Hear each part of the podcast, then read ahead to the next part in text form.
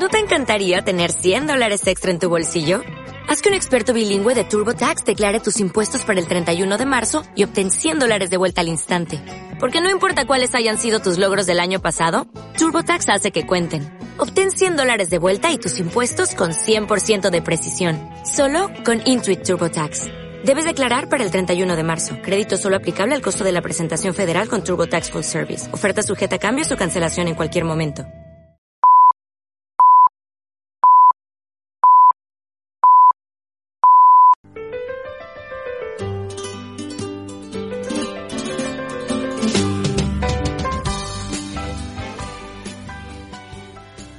La Comunidad de Madrid ya ha publicado el pliego de condiciones para concursar a la explotación de la Plaza de Toros de las Ventas.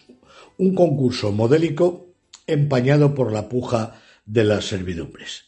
Y de primeras, así de un vistazo, el pliego para la gestión de las ventas a mí personalmente me congratula. Sobre todo en dos puntos que este contador de historias de la tauromaquia lleva exponiendo, sin éxito, más de 20 años. Uno, que el concurso sea un concurso y no una subasta, se tasa al máximo de oferta en 975.000 euros y se le quita la importancia que en otra subasta tenía, otorgando solo 10 puntos, y dos, que se proteja al abonado, incentivándole respecto del público en general, también llamado del clavel, que elige una decena de corridas en San Isidro para luego hacer mutis por el foro, al mismo precio que el abonado a la treintena de festejos isidriles más los de otoño. Era injusto.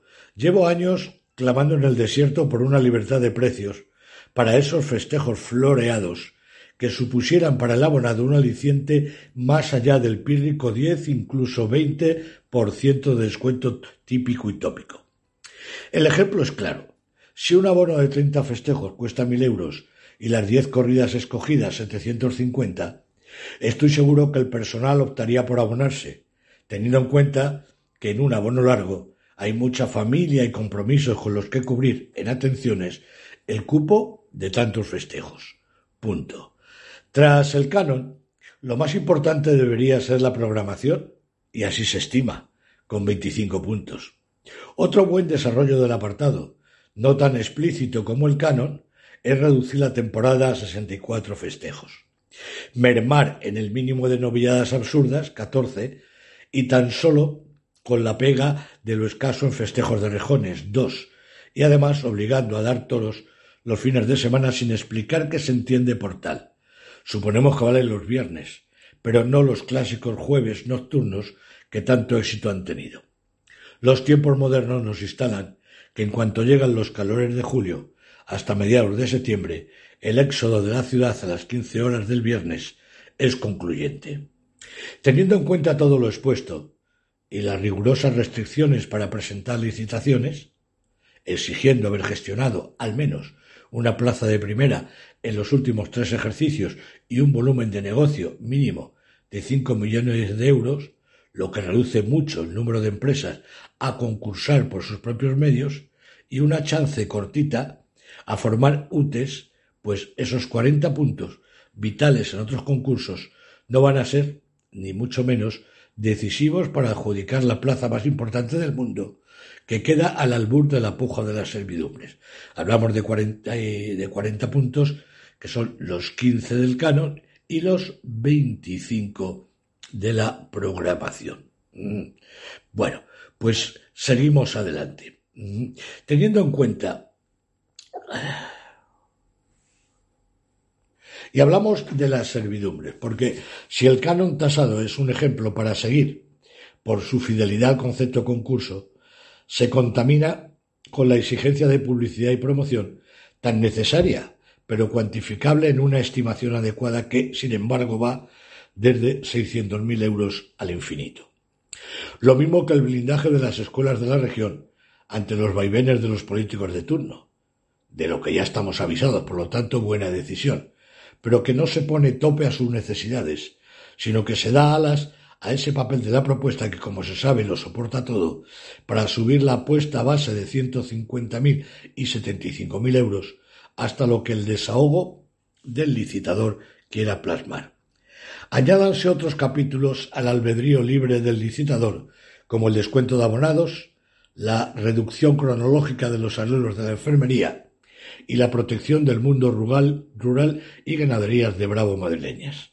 Total 57 puntos. De puja, de puja, que son los que van a adjudicar una licitación cuyo titular informativo es de 975.000 euros que, en realidad, va a partir al alza de más de un millón ochocientos mil.